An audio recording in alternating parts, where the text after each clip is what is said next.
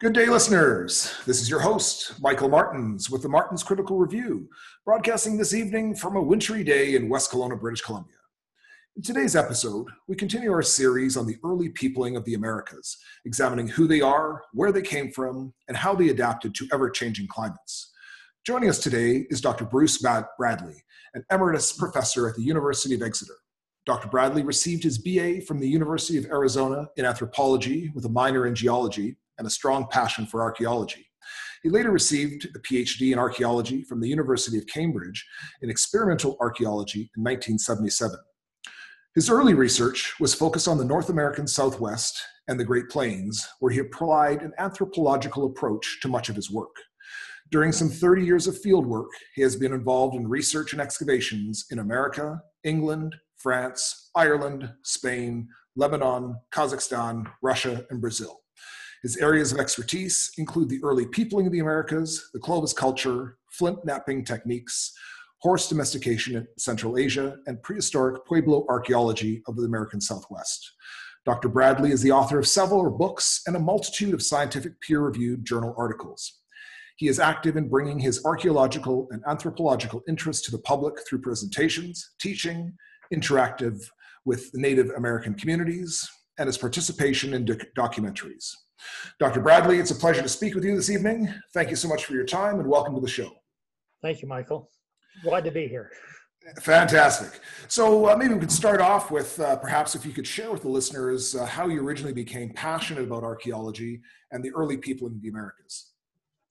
Oh, it's, as with many other archaeologists, it's kind of a long story of sort of accidental things. But I was really wanted to be a herpetologist when I was a kid. Snakes and lizards and amphibians. Grew up in Michigan. There were lots of those things there. But when I was in high school, we moved to the desert outside of Tucson, Arizona. And in the process of looking for snakes and lizards and et cetera, I kept running across artifacts because, of course, the desert, things you can see. I mean, they're exposed on the surface. Now, I'd always been interested in sort of what when I grew up, we called Indian relics. And I always wondered about how arrowheads were made. And as a kid, I tried to do it, but I had no basis for what I was doing at all. And so things sort of came together, and University of Arizona had a really good anthropology department and a lot of active archaeology going on. So when I finished high school in Tucson, I enrolled in anthropology there, and it's been that way ever since. And I just, like you say, I have a passion for understanding the human condition, how we got where we are, and wherever it is. And that's why I end up working in places like Kazakhstan and Russia and Brazil, et cetera. It's all of interest. It's the human experience. It doesn't matter what it is. Peopling of the Americas, that came about kind of, again, not by accident, but by opportunities. And I started working with archaeologists George Friz and Dennis Stanford in Wyoming and Colorado looking at early Paleo-Indian sites. And some of those were Clovis sites and Clovis mammoth kill sites. And so the whole Clovis issue came along, and at the same time I was flintknapping and making replicas and trying to understand the technologies.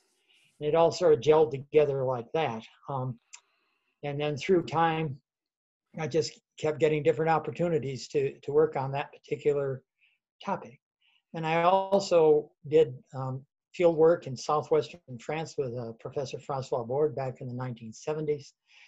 And he was an expert flintknapper at the time, which was one of very, very few in the world. And we hit it off very well, and we got talking about what you can learn from making stone tools and how at that time in the early 70s, we, as archaeologists, we hadn't really delved into the technology of manufacture. We were looking at forms, what we call morphology or typology. And so wrapping these things all together, sort of with the technology and the typology, sort of got me sort of going along the lines of trying to understand where things came from, how they got there, and how they changed through time, whether it was environmental influences or historical influences, who knows. And that's how I ended up really getting involved with the peopling of the Americas. and it's taken off in all kinds of strange, unexpected directions. Yeah, I mean, you've certainly had an expansive academic career. I mean, the breadth of your excavations in terms of the geography and as well as the time span of the different eras is quite remarkable. And I've had the opportunity to see some of your flintknapping videos on YouTube, and it's quite fascinating. But just that whole process of you know, we can think back to our ancestors as they must have been through trial and error, and you know, clearly there were some members within those communities that had a knack for it and were able to produce these, you know, they were the master flintknappers, and I'm sure that tactile touch and the amount of force to use and you know, even just selecting the stones must have been quite an art. It is and was. And the interesting thing that struck me very early on was everybody's ancestors did stone tools at one time or another. It's not something specific to place. It's more related to time, I suppose. And that has also been a connection for me where when I'm flint knapping and really focusing on doing something like a Clovis point or something, I'm not thinking in language. I'm thinking in concepts and applying those concepts. And somehow or another, it's the closest I'm ever going to get to getting into the heads of somebody in the past. For sure. It's almost a time travel experience in that way. Well, sort of. It's not exactly that, but I mean, and I don't think of it consciously as I'm doing it, but it's just something that connects me. And it's not just flint knapping. It's all the different aspects of technology, what we call experimental archaeology. Making and using and trying to recreate the past in a sort of physical way. We'll never know 100% sure that we've done it. Just because I can do it a particular way doesn't mean they did it that way. But sure. We can sort of test hypotheses, ideas about how things might have been done and say, well, it's more likely, it's all probabilities. It's more likely this happened than that, you know, based on our experiments. So that's also been a real strong connection for me, all the way to trying just about everything. I've built stone structures, I've done pottery, baskets, the whole bit. And it's all been very, very enlightening. And one of the things that really does give a person is a great respect for the human past. People were not simple. They weren't any different from us in many ways. And, you know, it used to be a big joke about we taking a class, oh yeah, you're at university, you're gonna take a simple one like basket making. Well, I tell you something else, basket making isn't so simple. And I learned that the hard way. But, so anyhow, it's been a real journey. Sure, and I guess, you know, in our modern culture, we may overlook the importance of something like a basket in the importance of daily activities in terms of the foraging and gathering, and that would have been a highly valuable and useful piece of equipment back in the day. Absolutely, and of course, we'll never find the earliest baskets because they're perishable. For sure. They probably are very, very early. Probably one of the most important discoveries or inventions ever in the history of humanity was the making of twine, rope, cordage. Sure. Taking fibers and twisting them together to make something long and narrow that you can do things with. And we'll never know where that started or how it happened or how many times it was reinvented. Sure, so sure. Never mind, we know it was there. Absolutely.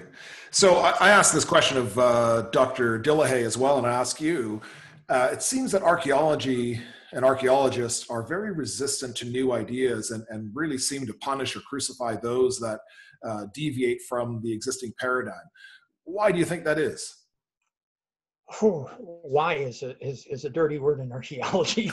It's a four-letter word if you put an exclamation on the end. We're always looking for why and human motivation, and that's the hardest thing to come by.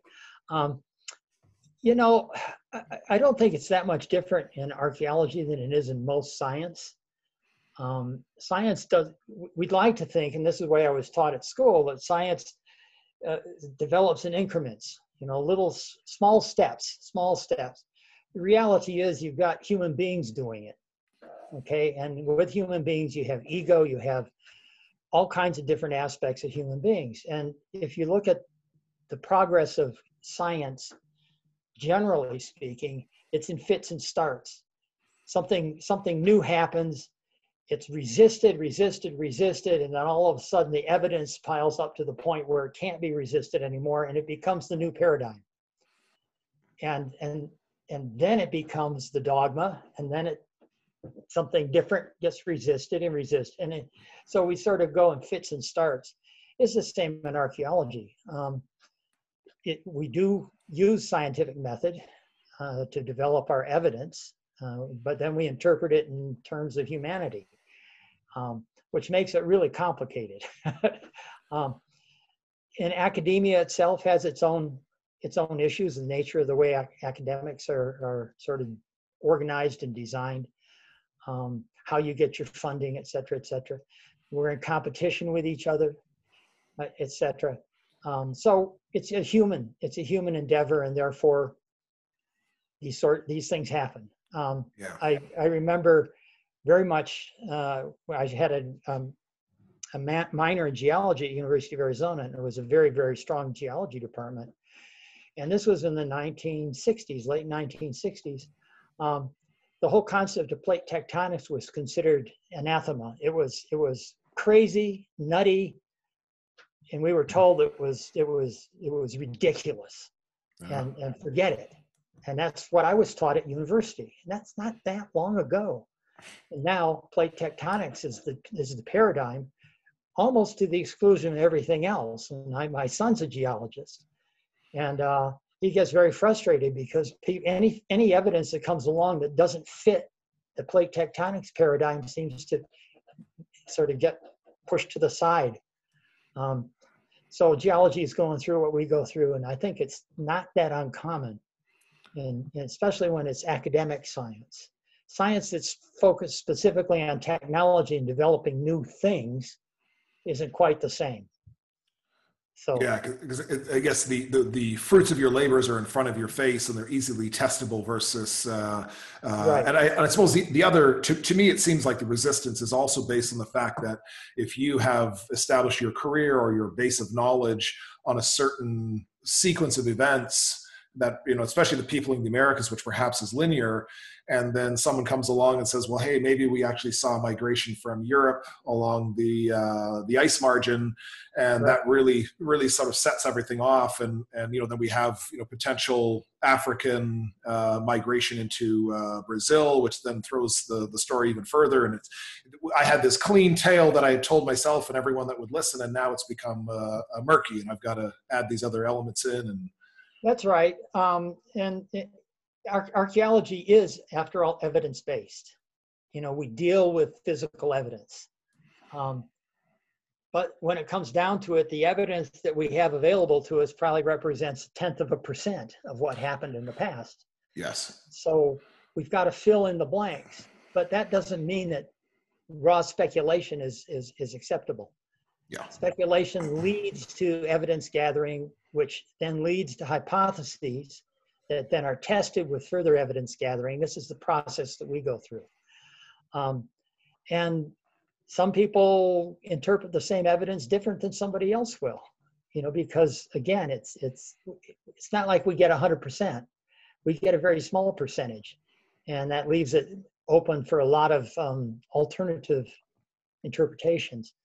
And so therefore we have debates, and usually the debates tend to be civilized, not always. And especially when what's considered an extraordinary claim or extraordinary idea is put forth. And most of those eventually fail in terms of evidence support, but it's really important to keep pushing the envelope, because otherwise we're telling a story, we've got the answers, what's the point in doing anymore? That's right. Sure. And so-called the truth. Well, we're never going to find the first evidence of the first person that set foot in the Americas. It's not going to happen. Statistically, it just can't, it isn't possible. So we just have to keep working, developing our methods, our how we test things, and just move on. And it's really, really important that we have fresh ideas and that they are then tested with real evidence. And that's what I think almost all of us will espouse that. Sometimes how we go about it, et cetera, is debatable. Well, and I just wanted to touch on a point there that you raised. I mean, the finding that first example is going to be exceedingly difficult, because it's probably under 120 meters of water at this point. It could be washed away geologically. During the last glacial maximum, we had these massive outwashes from the water would build up under the glaciers and for a long time, and then finally there'd be it'd get released and completely scour the landscape. And you can look geologically, you can look at satellite images of sort of the Midwest, sort of from North Dakota, actually coming out of Manitoba, North Dakota, all the way down through the Mississippi Valley. And basically it was scoured. I mean, just one of these massive glacial outpourings. And it destroyed virtually everything on the surface and for quite a ways below the surface. And that was actually just not much before Clovis time. So anything before that in those areas would have been gone. Yeah. So it's not only buried, a lot of it's just been destroyed. Yeah, I had Dr. James Kennett on yesterday, and we were discussing the younger Dryas and the impact hypothesis and the floods which followed and the climatic changes and so forth. So it's interesting. To me, that's been something that's been very interesting for a long time. And of course, where I live here, we were one of the conduits for the Cordilleran ice shield meltdown and of course, getting into the Wenatchee Gap and Grand Coulee Dam and all those incredible geomorphological features that we see down there. Yes, absolutely. And so preservation is a big issue for archaeology. And the further back in time we go, the more geology has to say about it, and the less likely we are to find things. It doesn't mean there aren't things preserved. It wasn't long ago, just a few years ago, that in Britain, in England, the oldest known remains, hominin remains, were about 500,000 years ago. And it had been that way for a long time. And then a single find on the Norfolk coast moved it back another 400,000 years. Okay, 400,000, that doubled the time by the finding of one locality. Okay, and the chances of it being preserved are slim, the chances of it being found and recognized are slim, but it happened. It doesn't negate it just because it's one or just because we didn't think it happened or could have been. So I think we need to continue to develop and apply our methodology, but apply it evenly across time and space and to hypotheses. So if, for instance, an example, we're trying to understand where a culture found in Alaska came from, we call it the Denali complex. Okay, so what we do is we look at what we find, when it dates, the kinds of artifacts there are, the context, the activities that they represent, and we look at the possible predecessors. So you look nearby, and if you look nearby and you go west into Siberia, we have a complex, it's called the Dyuktai. Okay, well, I think we can, just about everybody I know of agrees that Denali developed out of the Dyuktai. Okay, time and space. And we use the criteria of looking at the artifacts, looking at the context, looking at the activities, the cultural things. But for some reason, we're not able as a profession to do that equally everywhere, because sometimes it doesn't fit our model, and therefore we say, and I've heard this over and over again, extraordinary claims demand extraordinary evidence. Yeah. Okay, well, you can make that, but who defines extraordinary? And why does extraordinary claim or evidence have to be found? Just archaeological evidence. Apply it the same. If you apply it to Clovis, apply it to everything else. So I think if we could manage that, then I think we're going to have a much more robust debate about evidence, as opposed to just saying, well, that couldn't have happened, so the evidence must be wrong. Yeah, that makes sense. So that's actually sort of a great segue here to a question that I had, which is, I wonder if you can weave a narrative for the listeners to explain the possible origins and migration routes for the early people of the Americas. You know, many people are probably familiar with Clovis first. However, obviously, complex cultures don't materialize out of thin air. They must develop, adapt, and evolve over time. Can you give us a, sort of a high-level overview of some of these migration patterns, let's say, from the onset of the last glacial period, some 115,000 years ago? Oh, gosh. Yes and no. I mean, some of that isn't my area of expertise. However, if we look at what we see, what we call the last glacial maximum, like you say, the last 35,000 years to 15,000 years ago, and we look at Eurasia, it's fairly clear that we have Upper Paleolithic, what we call Upper Paleolithic, late Paleolithic peoples living on the continent. And then we have the glacial period where the glaciers in the northern Eurasian area pushed down into the rest of what's now Western Eurasia, pushing people into a number of refugia. And there's 5 refugia.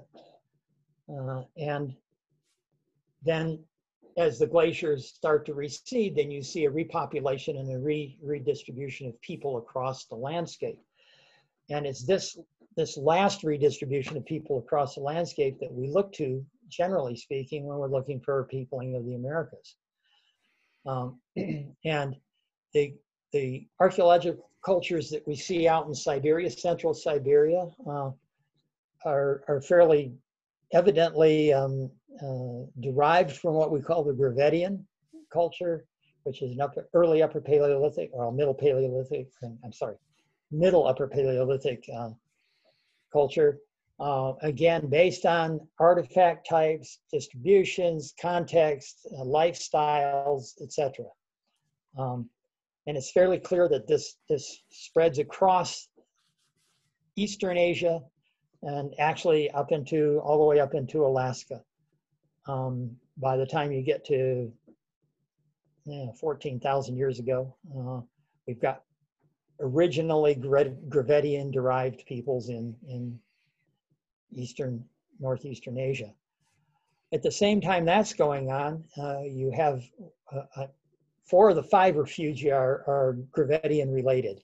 So the Ukrainian, the Balkan, the Italian, and I'm missing one there anyhow, refugia during that glacial maximum were related to the earlier Upper Paleolithic that we see.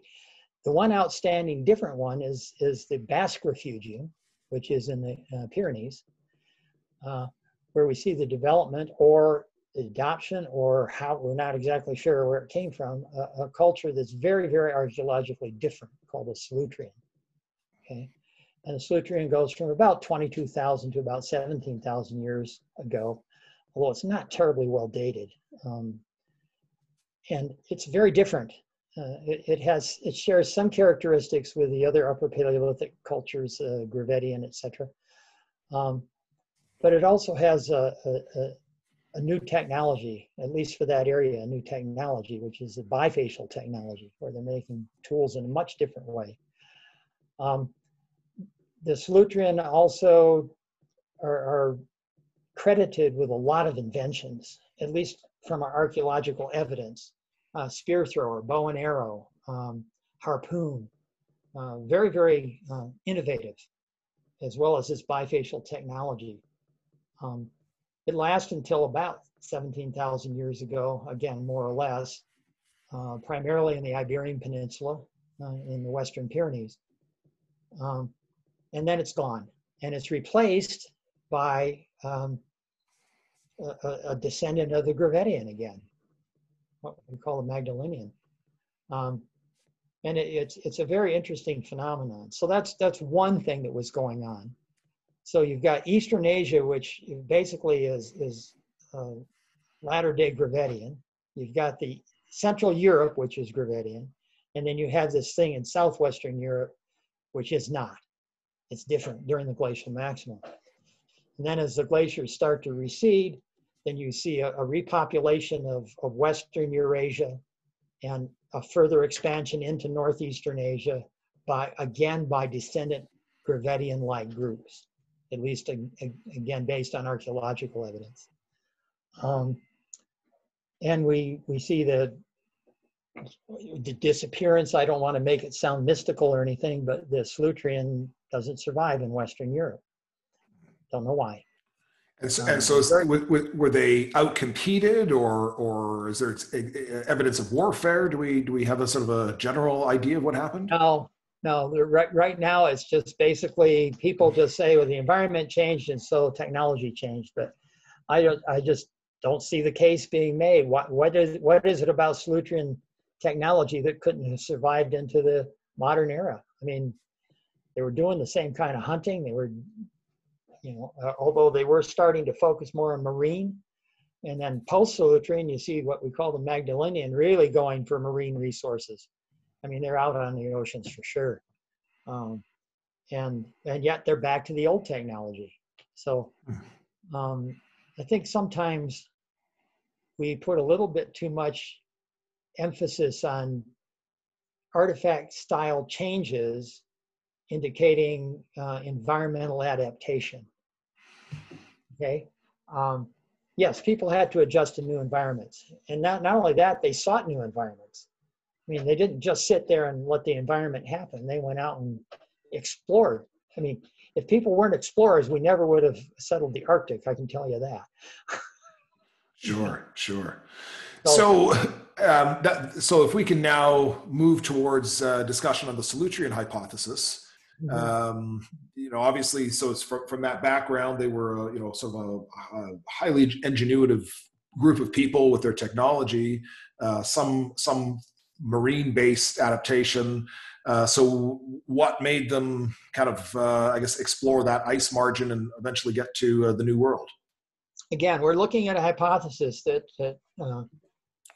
my colleague Dennis Stanford and I published in a book in 2012, Cross Atlantic Ice, where we presented evidence that would indicate that this did happen. Now, again, remember, we're saying it's a hypothesis, and it's not a dogma that replaces another dogma.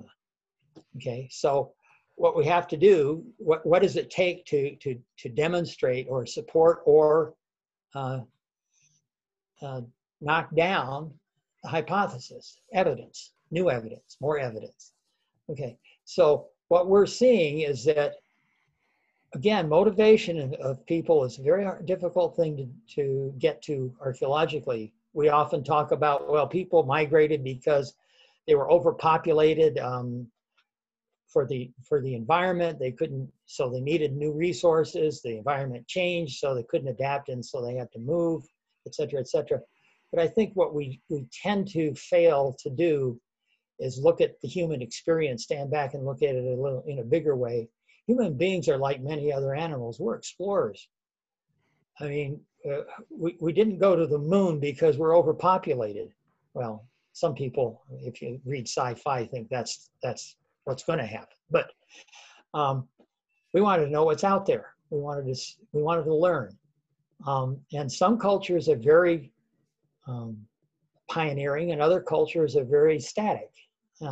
Some cultures are maladaptive; they don't survive. I mean, that's clear historically. And some do.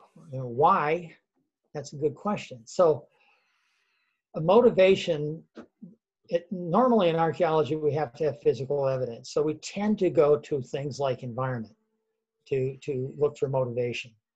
So why would the Solutrean people cross an ocean? I think you can ask the same question the other way around. Why wouldn't they? Okay. We tried to make the case with some evidence that it was tough to make a living on land during the glacial maximum. We know that was the case in terms of compressing the land mass that was available for occupation. Okay, people were squeezed together, and some of them probably didn't make it. and you're sitting on the edge of the ocean, and you look out on the ocean, and you got some ice out there, and you can see seals as far as you can see. I'm hungry. And you have the great auk by the millions, evidently. And on land, you got to go for the ibex, you got to go for the red deer, you got to go for the reindeer, and maybe you know how to do that, the horses. But they're not always there, and they're not always easy to come by. But the seals come out and have their babies on the beach every spring. Why wouldn't you go after them? I mean, why wouldn't you? And once you start that, and you start to adjust your way of thinking and your way of hunting and your way of getting resources, why not just continue to develop that to the point where you're actually out on the ice, out on the ocean, and one thing leads to the next, and pretty soon you're finding another bit of land. So our hypothesis is one of adoption and exploration. You got push, pull. Pull is, there's a lot of food out there, let's go for it. Push is, there's too many people here, we can't make a living, okay? So you've always got these push-pull issues. I think both were going on. And Solutrean people, for whatever reason, had this ability to innovate. And innovation leads you on. So we see that people started using the ocean edge margin, possibly because they were hungry and possibly because they wanted to know what's over the horizon, maybe both. And once they got started, and through time, through the generations, we're talking, you know, quite a few generations here, they learned how to use that environment. Somehow they kept getting better at it, and sometimes they failed, just like the Inuit did. Every time the spring ice went out, people got lost when they're out hunting, but they eventually learned how to do it, and that became their hunting ground, was the North Atlantic along the ice. And eventually, whether it was intentional or blown off course or whatever it is, they ended up hitting land on the west side of the ocean. And our hypothesis has them actually utilizing that as their territory, that North Atlantic Ocean seasonally, with people tethered at both ends. Okay. So at one end and folks at the other end on what's the eastern seaboard now. And that's where our evidence is taking us. Again, if you look at the oldest accepted archaeological materials, I mean, it's generally accepted. There's always somebody that won't go along with it, which is fair enough. The oldest generally accepted archaeological materials now, before Clovis, south of the ice, south of the glaciers, is on the eastern seaboard of North America, okay? Not including some of this really early stuff in South America, which is a whole other ballgame. Yeah. Or in Latin America. So we've got these archaeological sites, and they're beyond speculative now. I mean, there's enough of them. And getting good dates, good stuff in context, et cetera, that it's going to, if you're going to use comparable criteria for the West and the East, some of these sites have got to be accepted, and then some of them are 21, 22,000 years old. And back at that time, that crossing would have been a lot less ocean distance than it is today. It is, yes. It was at times, you know, with the oceans down, the Grand Banks would have been exposed. The British Isles were connected to the continent. So you're reducing the distance.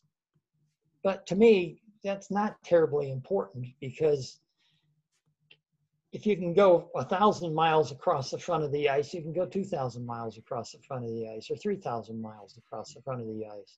And if you can do it in the North Pacific, which is evidently people did, because we've got early enough dates that they couldn't have come on land, they had to come on coastal migration. Why can't you do it on the Atlantic side? I mean, folks is folks, right? I mean, But there has been a significant resistance to the Solutrean hypothesis, but primarily in North America, in certain areas in Western Europe.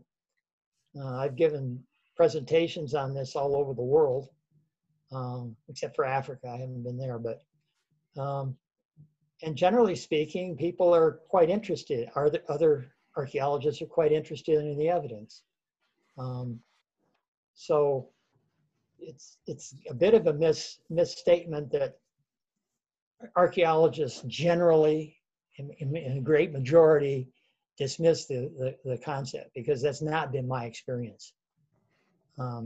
Certainly people are skeptical, which is fair enough. That's what science is all about. You've got to have skeptics. You've got to ask for the evidence. You've got to say, okay, why you're saying there's what doesn't fit your hypothesis, et cetera, et cetera. And of course, the big game changer has been genetics, human genetics and the genome. People keep saying that there's absolutely no genetic information to indicate people came from Western Eurasia. And we've disputed that. Yeah. So I just wanted to circle back quickly. So the earliest date then in the northeastern U.S. Of these artifacts is around, what date did you say? But 21 to 22,000 years old. And we've got several sites. I can give you the names of the sites. Parsons Island is being worked on right now, a big monograph. Dated in two different methods, independent methods. Artifacts in place, in stratigraphy, in other words, buried, not surface. That's in Chesapeake Bay, that one? That's Chesapeake Bay area, yes. Yeah. And Miles Point, which is another one that's now been destroyed. And there's Oyster Cove. There's a whole bunch of these that are in the same basic stratigraphic context. And that puts them in the Solutrean era. And the artifacts, to me, the more we've got, the more we get, the more Solutrean they look. I mean, they're virtually every artifact type that's come from those sites you can have is replicated in Solutrean somewhere. Right. Okay? Right. So to me, it's kind of a no-brainer at this point, but it's quite controversial. It was interesting to read the discovery of that Solutrean-style bifacial blade that was found by the fishing vessel, the Sinmar, off the coast of Virginia, in 75 meters of water, which really didn't show any evidence that it had been tumbled there, or there was no geological processes. It looked like it had been pulled out of the stratigraphy by the dredging or the dragging equipment of the fish boat. Right. So to me, that's some pretty strong evidence. The Clovis culture wasn't out swimming that far offshore to do something, right? I mean, that doesn't make sense. Certainly not 18,000 years ago. No, that's right. Your ancestors were, but and so the climate at so 21 to 22,000 years ago at that ice margin. That would have been pretty similar to a polar type environment, would it be? Yes and no. There's no modern equivalent to that environment, and the primary reason for that is because the ice margin would have been a very relatively low latitude. Okay, so the Arctic now is above the Arctic Circle, right? But we're talking about an ice front that went basically to the Portugal. Okay. So we're talking about a margin that seasonally extended way down, and so much more sunlight, so much more phytoplankton, okay? So we don't actually have a good modern analogy. It would have been, I mean, the climate, people doing the reconstructions, Richard Peltier, et cetera, have done really interesting reconstructions in North Atlantic during that time. You can get online actually and see an animation, 3,700 years annual sea ice change. And it would have been tough. It would have been tough out there along that ice, but it also would have been very productive. So it was tough on land. I mean, people so blithely talk about people, oh, if the folks came across eastern Siberia and they walked across the land bridge as, you know, like a stroll in the park. I don't know if you've been to Magadan, but it's the coldest place on earth now.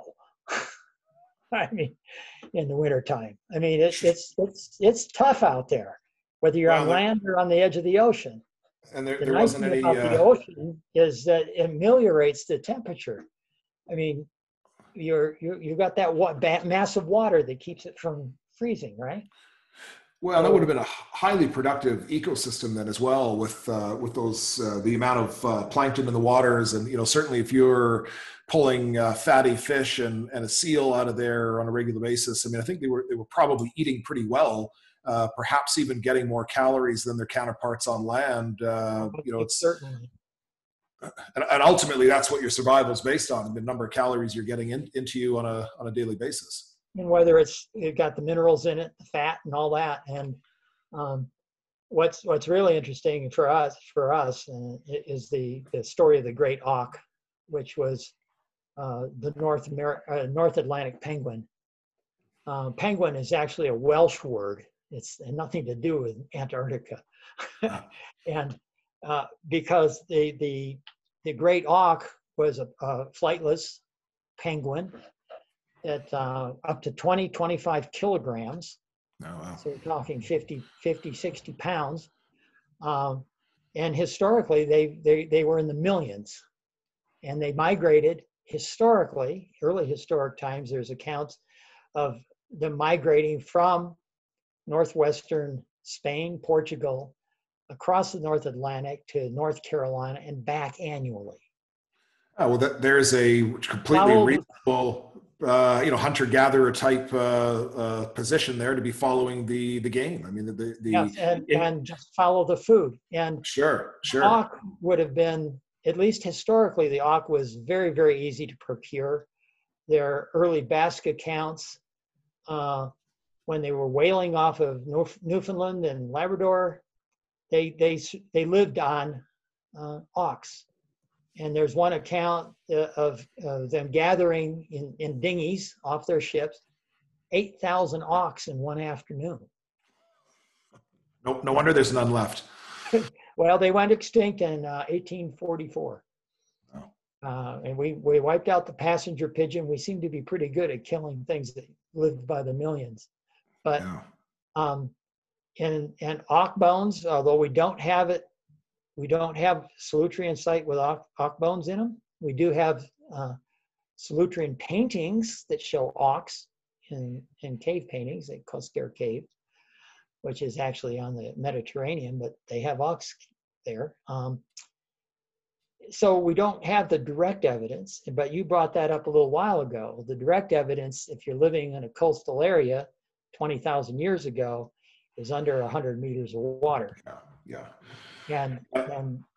And the change in sea levels didn't just all happen at once. It went up and down, et cetera, through time. And so you get massive coastal erosion like we're seeing now in eastern North America at various times. So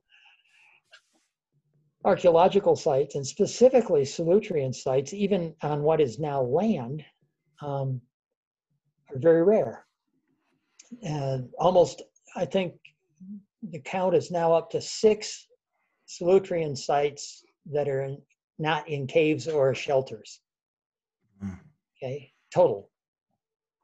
Okay, there's no way Solutrean people that lived on land were hunting in caves and shelters. Okay, they were out on that landscape, but it's gone. There's a geological thing that happened after the glacial maximum that seems to have stripped that landscape pretty much bare. So again, where is it? Well, if they were on the beach, like we think, at least seasonally on the beach, they weren't all necessarily always there. They would have been there in the spring and the winter, because you can't be up in the Pyrenees, you can't be in the Picos. They're glaciated. So they'd be on the coast, and that coast is now underwater, and a lot of it's ablated, a lot of it's gone.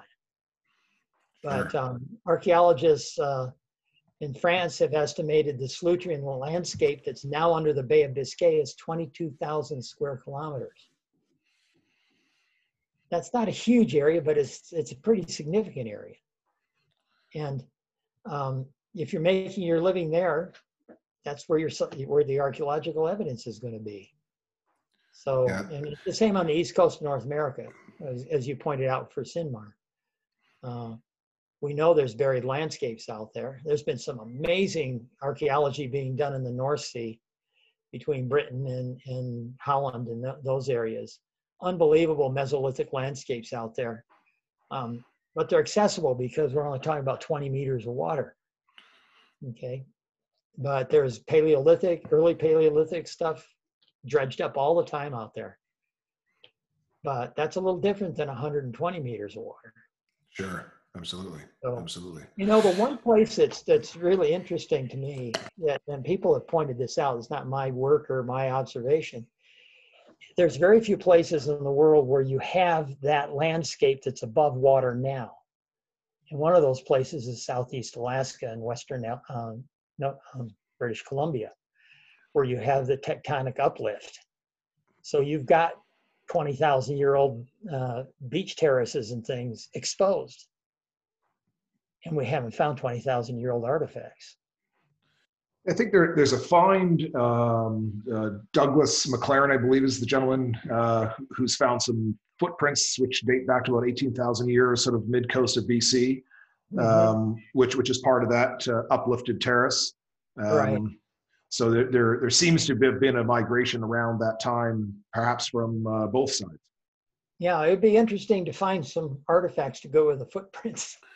Yeah, I believe there's a cave with a depositional layer of bones and so forth, which seem to, you know, that doesn't necessarily appear that it's just a trap where animals are falling into because there's such a diversity.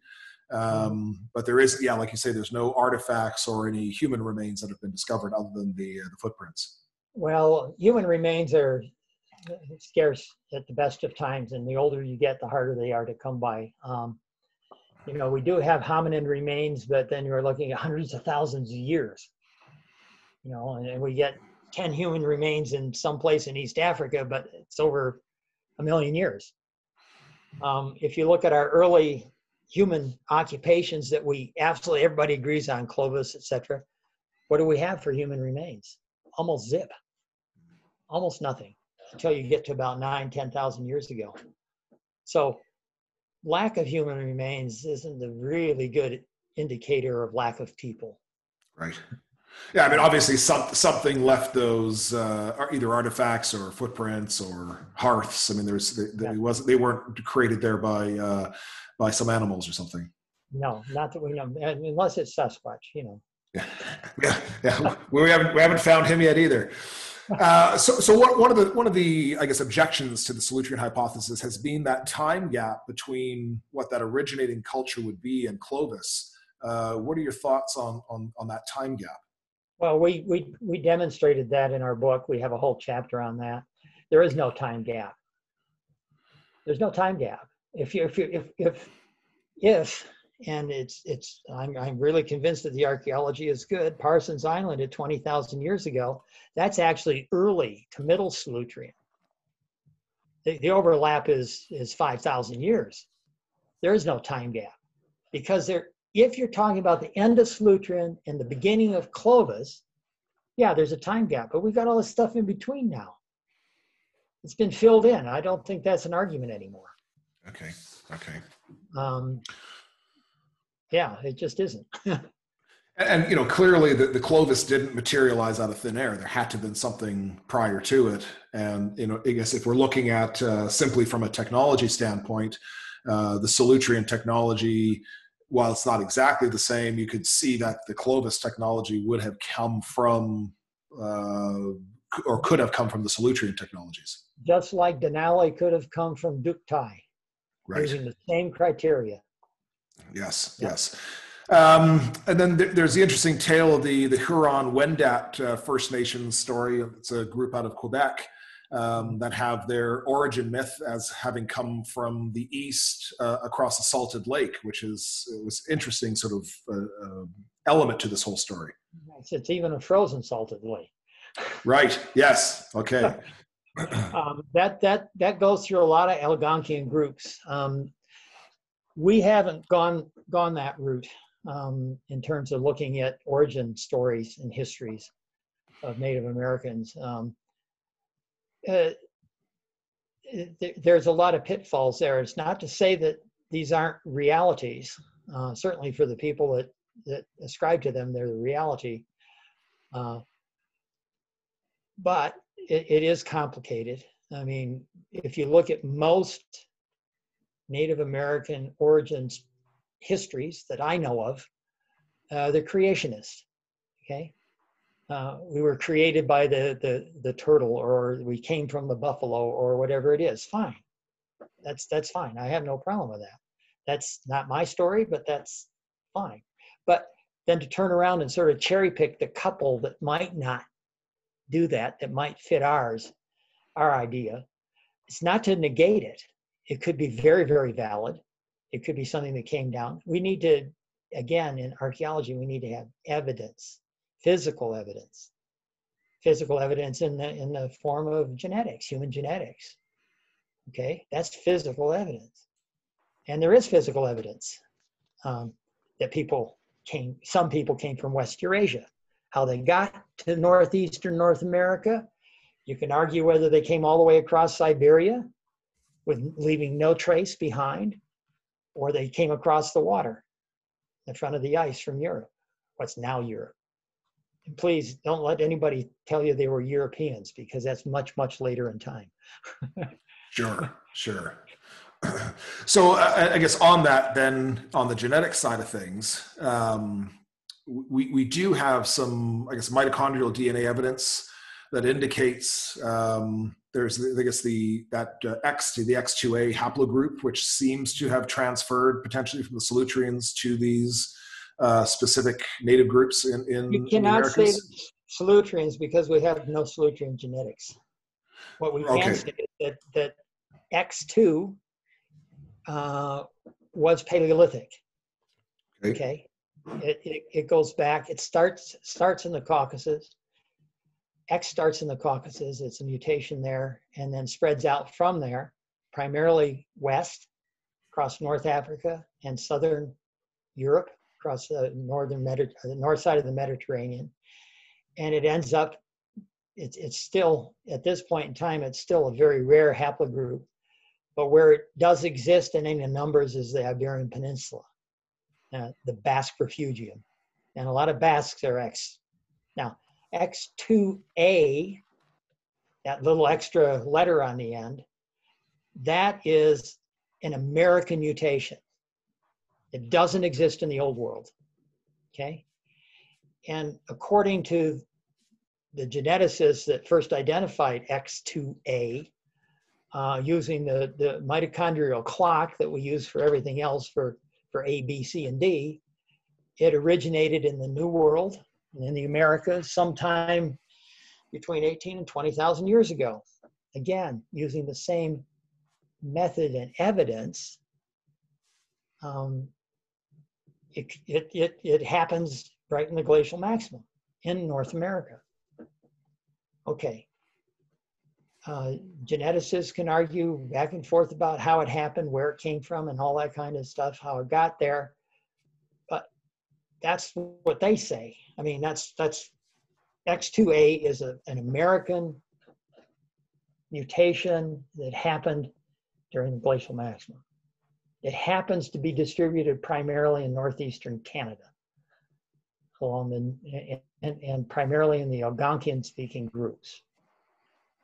Okay, the Algonquian-speaking groups were the hunter-gatherers, not the Iroquoian farmers. And they're the ones that have the stories about coming across the frozen salt water. Coincidence? Who knows?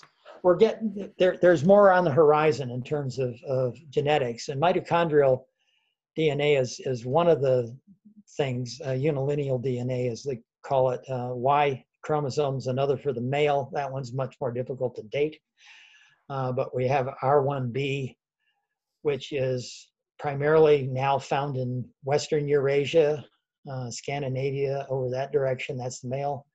It's dominant in Native American people, men in northeastern Canada.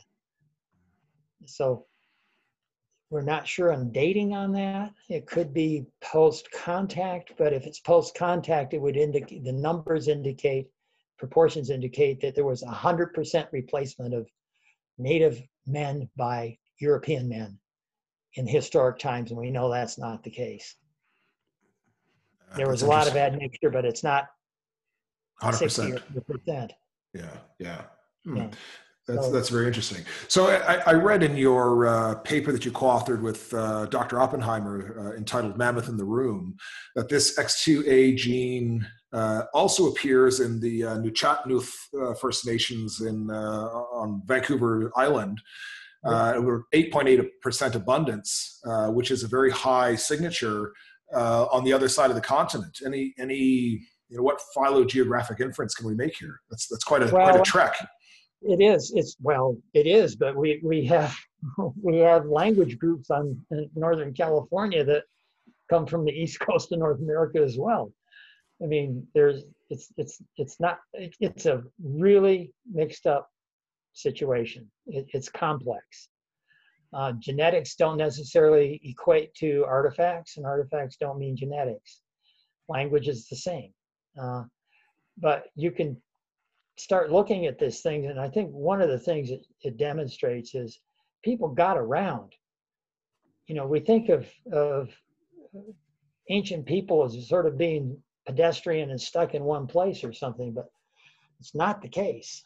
People really got around. I mean, in one side we're saying, with the Clovis first hypothesis, we're saying people got from eastern Beringia, Alaska, to Tierra del Fuego in the southern tip of South America in 800 to 1,000 years.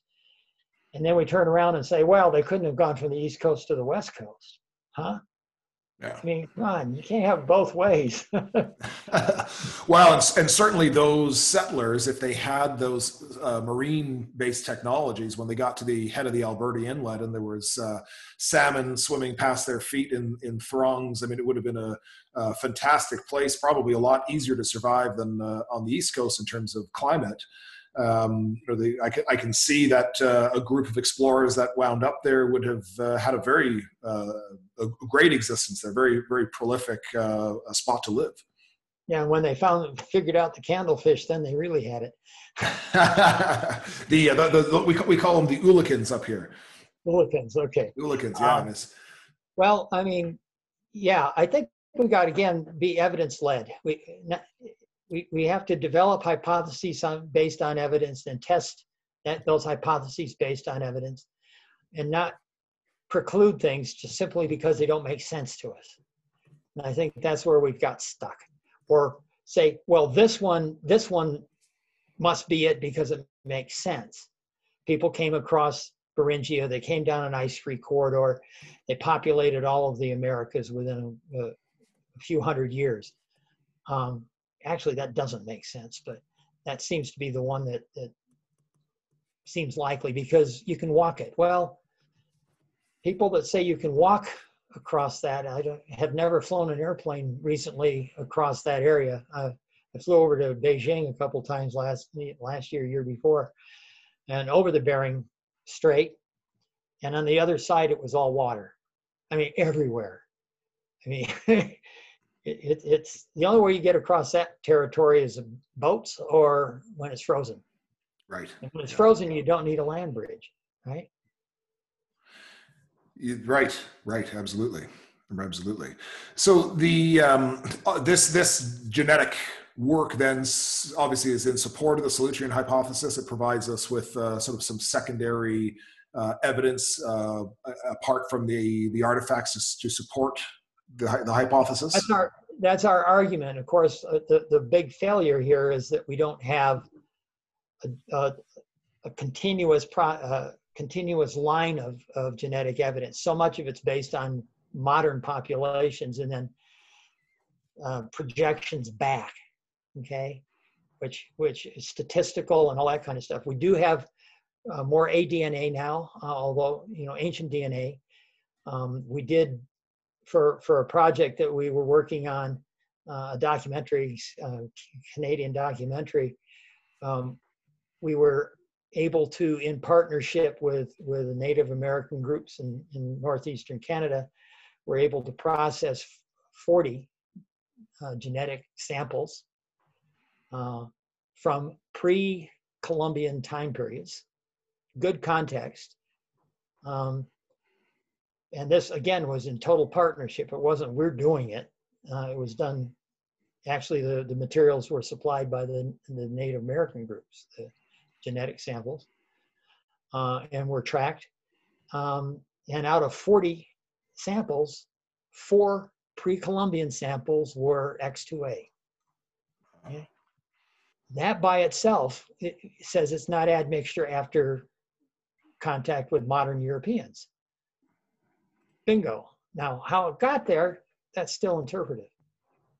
Okay, so genetics is going to be a real game changer. It has been, but it's still in the early innings. There's still a lot of methodological issues. There's a fairly recent paper that came out that says the genetic work has used the wrong hypothesis, the wrong markers. And if you use these other markers, you come up with completely different results. Okay, so we need to keep pushing forward with that, with the genetic stuff. And of course, when it comes to Native American things, in total partnership with the descendants, there's no question about that, when possible. But it's not a done deal. And just because you found a possible Clovis burial, I'm talking about Anzick now, and there's some real questions, valid questions about context.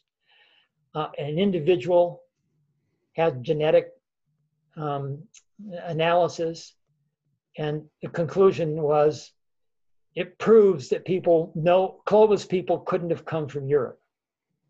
A sample of 1.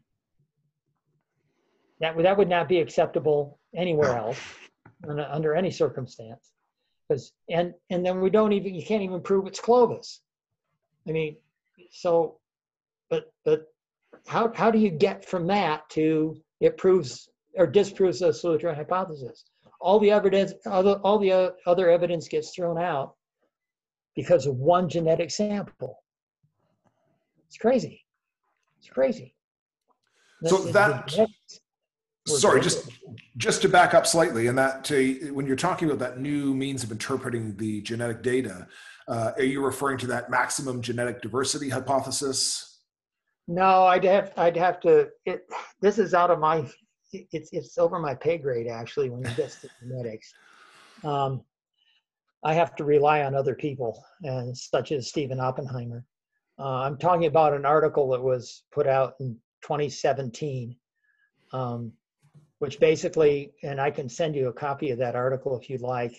Yeah, that'd be great. Chinese lab, Chinese group that was going back and reassessing all the genetic work that had been done on the peopling of the Americas using other people's data. I mean, they didn't generate new data, but they used a different way of looking at the markers. And they claim that the way that geneticists have been looking at the markers is inaccurate or not a good way to go. I have no way to evaluate that. So I've sent it to people that can evaluate that, and I'm still waiting to hear whether this is credible work or not. If it turns out that they're credible, changes everything. I mean, literally everything. So again, it's probably be highly resisted because it's a new idea, a new method. And I don't know if it's credible or not, but if it is, their conclusion was there's lots of evidence to indicate that the Solutrean hypothesis is real or accurate. They bring connection directly between Anzick and just early pre-Solutrean Paleolithic person in Spain. They say it's the closest connection.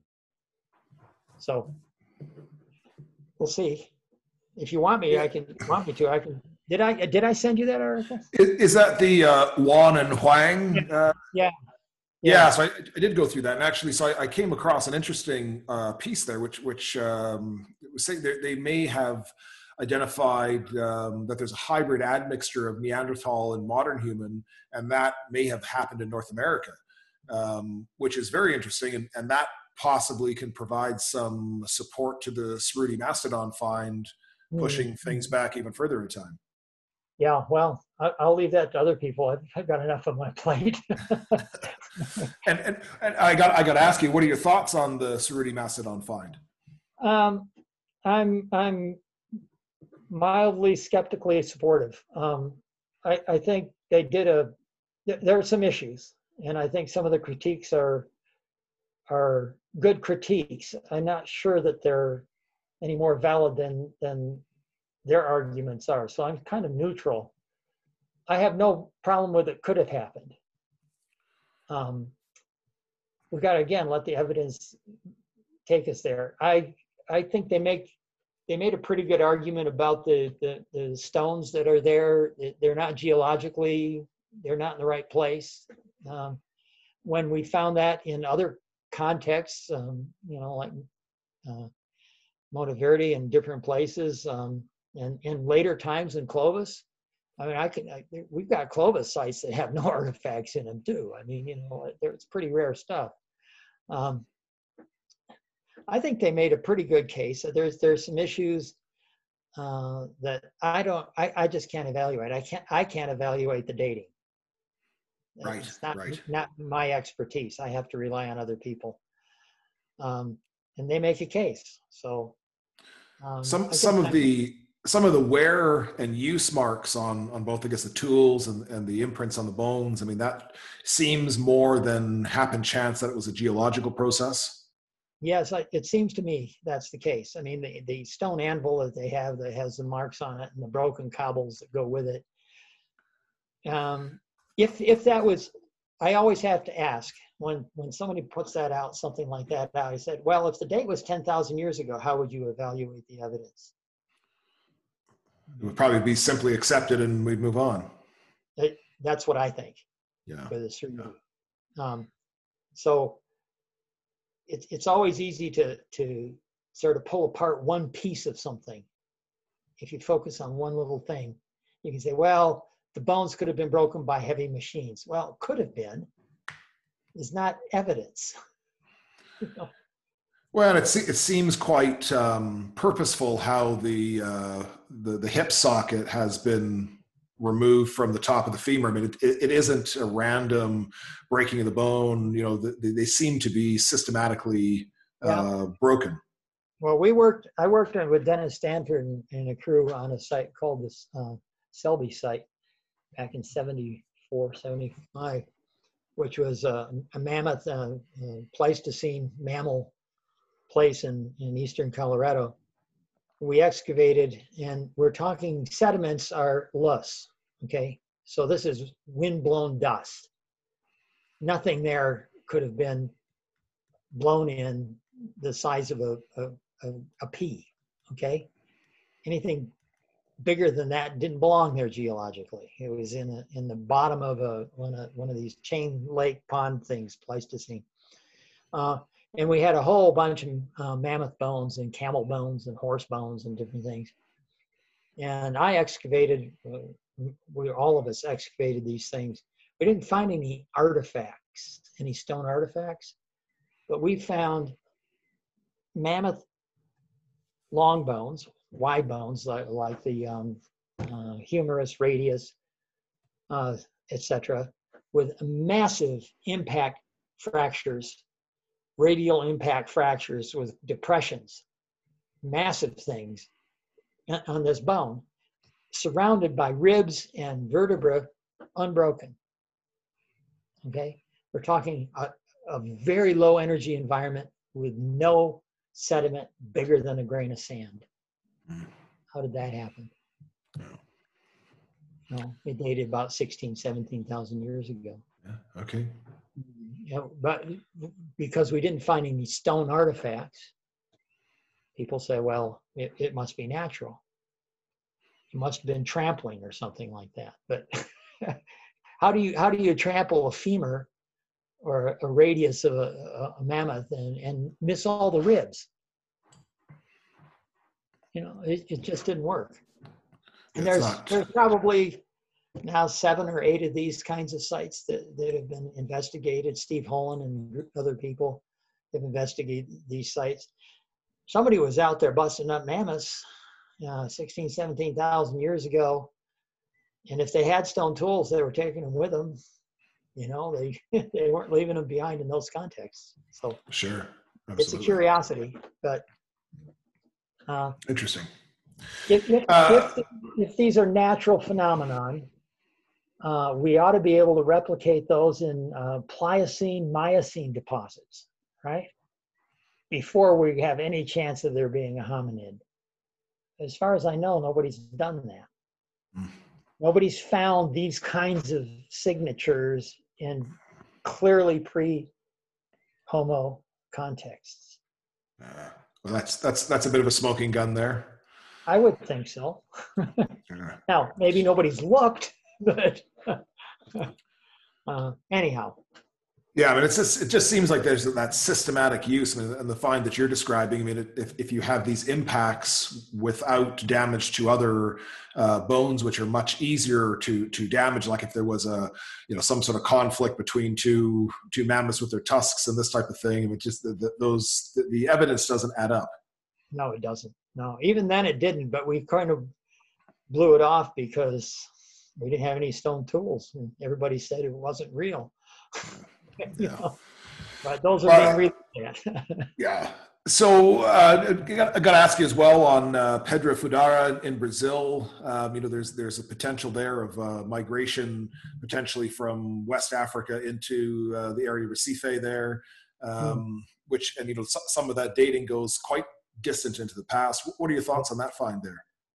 Pedra Furada is very interesting. I know some of the investigators fairly well. When I first heard of it, I sort of blew it off because my colleagues said it was no good. The stones were naturally broken, or they could have been broken by capuchin monkeys or whatever it is. But Fabio Parenti and a number of other people, Eric Boyda, they've been working out there, have made a very strong case, I think, for that stuff, at least some of it being of human origin. And yeah, it gets pretty old. It gets 20-some thousand years old, 25, 30,000 years old. And it's hard for me to just blow it away. And there's other evidence down there, the site that nobody mentions. It's been published in 2011 by Denis Violleau, a French archaeologist who's been working in Brazil. It's called Santa Helena, Mato Grosso state. It's an amazing rock shelter with stratigraphy, multiple layers of stratigraphy, and good stratigraphic context going from fairly recent times back. And they've got a level there that it's amazing that the artifacts, quote unquote, are strange. It's not classic flaking, but there is some of that. But they've got osteoderms, which are ossified skin cells of, I forgot, giant ground sloth, I think it is. They're these funny little round, sort of soft things that there's preserved ossified skin cells, and there's thousands of them in this one particular layer with these things that I'm convinced are humanly modified artifacts with stone tools. And they now have 3 of those that have been ground flat to make us a small plaquette and then biconically drilled. Now, I want to see somebody show me a capuchin monkey biconically drilling something. Okay.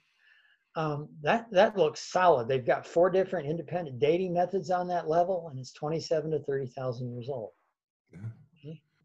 But the article is in French, and Americans don't read foreign languages, generally speaking, with a few exceptions, Tom Delahaye, et cetera, who can, does Spanish. It's just been completely ignored. Now, Violleau's have been out there working on that site again for the last number of years. I happened to be in Sao Paulo a couple years ago when they came in from the field and brought all their materials in from that season, and they laid them out on the table, and they said, well, they wanted me to look at them, and I looked through what they called stone tools, and I'm convinced they're stone tools. They're different. They're not typical. They're choosing a indurated limestone to flake, and they're not, some of it's flaked. I mean, there's no question to me that some of it's flaked, but a lot of it's just sort of broken in a funny way. And you know, you got almost, I don't know how similar they are because it's just sort of a impression. Chicoite Cave in northern Zacatecas, it's been worked on and published by Cyprian Ardelia and colleagues. That was fairly recent. And the same critiques have been leveled at it, even though the people making the critiques haven't actually handled the artifacts. Oh, they could be natural, they could be this, they could be that. It coulda, woulda, shoulda, you know, evidence, people. If you're gonna critique something, do it based on evidence, not what could have been or should have been or would have been. And right. So we're waiting to see on that. There's the article that came out in Chicoite was in Nature, which has a very limited sort of format. It's basically synthetic. You present your synthesis. So the detailed analysis of the over 1,200 artifacts is in process right now and being finished up. And when that gets published with 3D images of every single artifact, then people will have a means of critiquing. But right now, you just don't write it off because you don't think it would work. And what are the dates on that find? 27 to 30. Okay. Okay. Yeah. It looks so much like the one down in Mato Grosso, and that's a long way between Zacatecas and Mato Grosso. Yeah, one of the things that interests me at Pedra Furada is the cave art there, which to me looks very similar to the Shan art in South Africa there. Uh-huh. Just in terms of the representations and the style, it's very interesting. Well, again, I'll leave that to somebody else. A very good colleague of mine, Mercedes Okamura, is now the head of the lab, the genetics lab in Sao Paulo. And this is where Walter Neves was looking at the skeletons from northeastern Brazil, where they have several hundred, and coming up with a lot of I mean, physiologically, they're Australasian. That doesn't mean that's phenotypic, not genotypic. So they're with the new genetics methods, they're trying to get. They couldn't get genetics out of them earlier, but maybe now we can, or they're trying to see what goes on there. But yeah, there's a lot of Australasian kind of stuff down in South America too. That's can't be explained by running people through Beringia. Right. Yeah. I mean, I guess and there's some signatures of that the Denisovian gene in the midst of the Amazon. Yeah. Which has a nearly as high of a percentage as in Papua New Guinea, for instance, and that's highly anomalous, and that's a whole other discussion. But that's very very interesting. Yeah, yeah. So I guess right now I would like to see us as a profession be a little more open-minded about possibilities, not and I'm fairly convinced myself, I wouldn't say, I don't use the term belief, but I'm fairly convinced myself that in time we're going to find that there were multiple migrations to the Americas, some of which failed, some genetic populations that didn't come down to modern times, from different areas at different times. We really are the melting pot. I think that's what we're going to end up finding.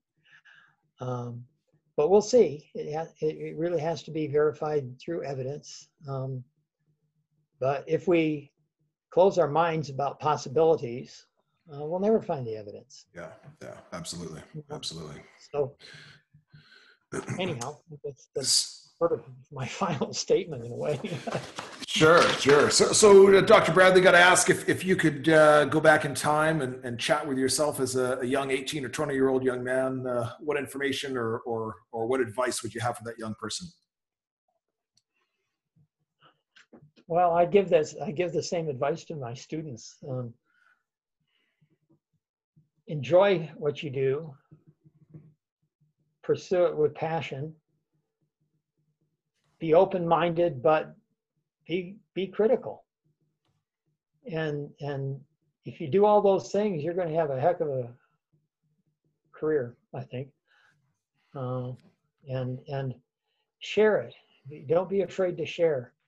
I see academia is so, the way academia works is so much towards keeping things to yourself, keeping it, it's my stuff.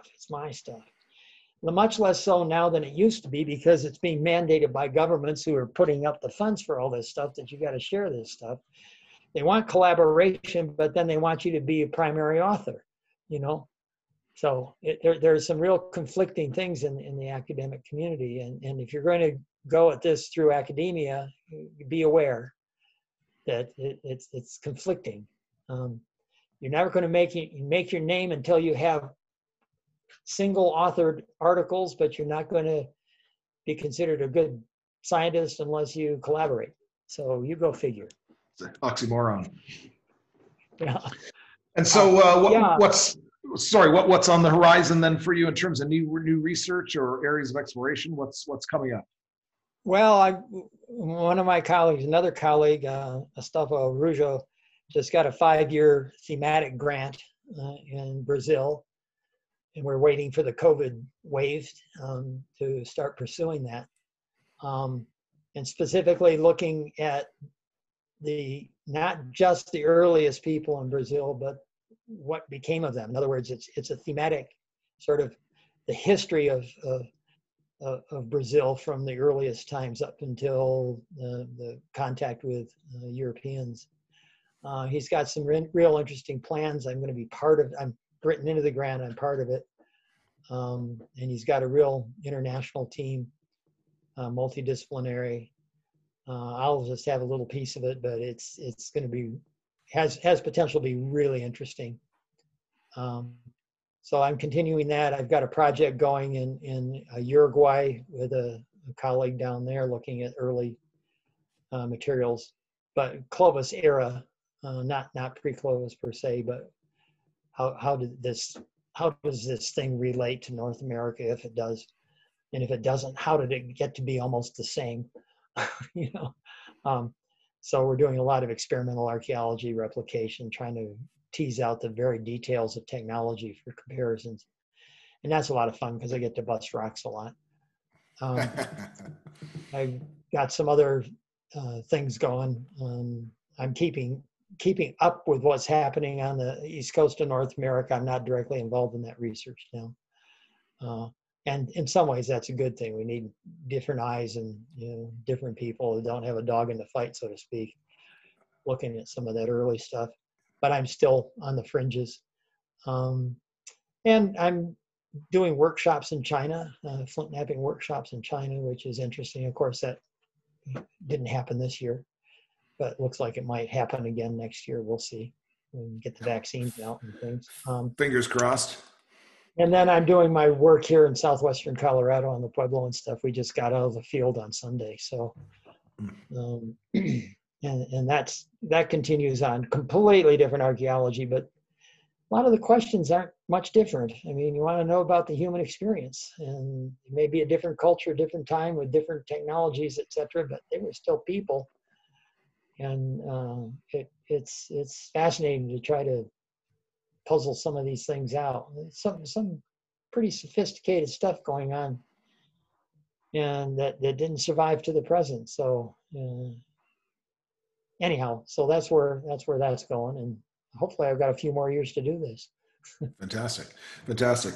And then so, Dr. Bradley, how can listeners learn more about you and your work? Where can I direct them if they? Well, they could go to. I have a personal webpage that I'm hopefully going to get more up on this winter. You know, in the field seasons, it's kind of hard to do it. and it's Primtech, primtech.net. Okay. Primtech.net or primtech.rocks. .rocks. Okay. Yeah. Yeah. Primtech.rocks. Okay. Great. And that'll get them to a personal web page that has lots of links to other things.